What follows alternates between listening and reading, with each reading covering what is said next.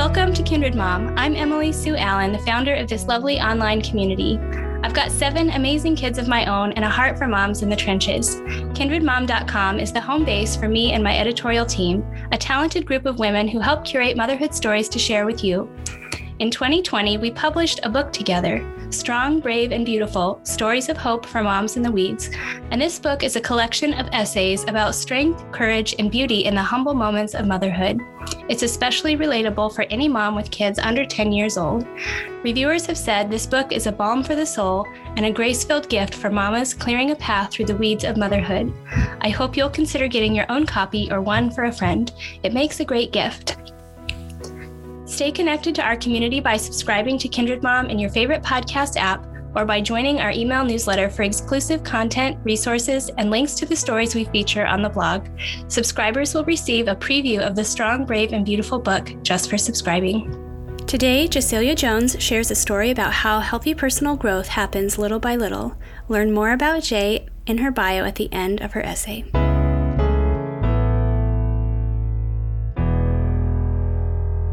Little by Little by Jay Jones. The question for Contrary Mary, how does your garden grow, has the same answer as the question, does God answer prayer? Little by little. It was late at night when my daughter asked me to let her have four friends, two boys and two girls, come over to the house. I was trying to stuff my work and fun into the cracks of the day, and she asked me to curl her hair. I prayed for strength and wisdom to be the kind of parent our kids need, yet continued to see myself falling short. I know that responding to my children's distress strengthens our bond, but their stories and requests exhaust me. But earlier that day, I had a conversation with my friend about these struggles. She's a little ways ahead of me on her parenting journey. She told me to go against my hermit instincts, to push through my natural resistance to some of the things my teenager wants from me. She told me to pick up a take and bake pizza and snacks when my daughter asks me to let her have her friends over. She told me to say yes when she asked me to do her hair. She told me to see my chauffeur responsibilities as a blessing, an opportunity to spend priceless time with her in an enclosed space. She told me to keep my bedroom door open late at night so my oldest daughter can pop in to talk. You'll be glad you made room for the late night stories she'll share, she said. So I put my cheese pizzas and a couple of bags of original Lay's into my Shipt cart that night and told Sammy to bring me the curling iron. Taking my friend's advice, I did not let my eyes grow wide in the face of any story she told me as I turned the barrel around the lengths of her hair. The growth I see in response to prayer is not in my complete success. It lives in my willingness to learn and communicate better than I did the day before. I am reminded of God's words in Exodus 23 when he says in verses 27 to 30, I will send my terror ahead of you and throw into confusion every nation you encounter. I will make all your enemies turn their backs and run. I will send the hornet ahead of you to drive the Hivites, Canaanites, and Hittites out of your way. But I will not drive them out in a single year because the land would become desolate and the wild animals too numerous for you. Little by little, I will drive them out before you until you have increased enough to take possession of the land. When Sammy was three years old, hubby and I attempted our first garden. We didn't know about growing zones or the difference between perennials and annuals.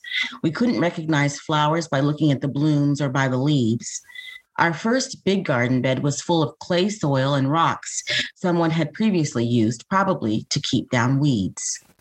We bought trees and got rid of them because we didn't know they took years to produce edible fruit.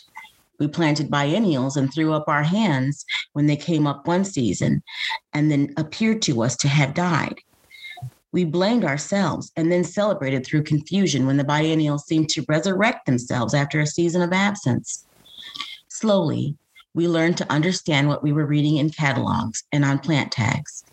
We started to recognize plants on our own and learned how to make our flowers, then bushes, and finally trees prosper. Sunlight, water, shade, sand, fertilizer, mulch, compost, windbreaks to be grown in pots or in the ground. It's taken years of research, experimentation, creativity, boldness and failure to begin to scale the mountain of our garden dreams with any semblance of mastery.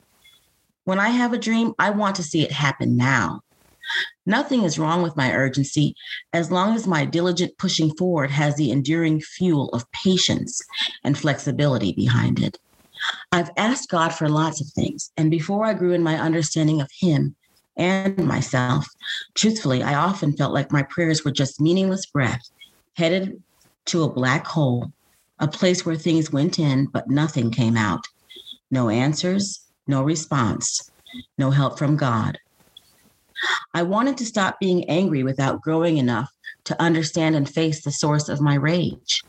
I wanted to be a successful writer without having grown in skill or the courage to submit my work and face failure.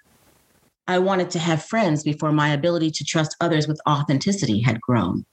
I wanted lots of things and asked for them without the maturity to understand what I really need and what's good for me. In the same way, I've wanted to be a better parent, responsive to each child's unique needs. It's taken research and gradually picking up the tools to see growth in our connections. I've learned to listen when I'm tired, to say I'm tired or I'm in a bad mood, but I care about what you're saying. I've learned to push hubby and me out of our comfort zone by looking at the big picture. The seeds planted by deciding that what's important to the kids is also important to us. Over time, experience gives me tools for my toolbox. Little by little, God uses all of it to prepare me to achieve my dreams and participate in his good plan for my life. I think he does answer prayer always. That's not the same as a genie granting wishes. It's like our own model of parenting. We listen to our children's requests and use wisdom to say, yes, no, or you're not ready for that yet. Let's figure out how we can get you physically and mentally prepared. Healthy growth is little by little, so that when his answer comes, I'm ready, even when the answer is as simple as a take and bake pizza. Jay Jones is a writer, a mama, and an audio editor. Self taught in many ways, she is always looking to make connections and find ways to improve her brain, her blog, and her brood, ages 2 to 14 years.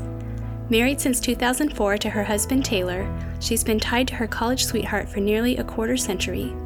Together, they raise their four children in the Chicago suburbs, where they enjoy pursuing creativity in the midst of the daily grind.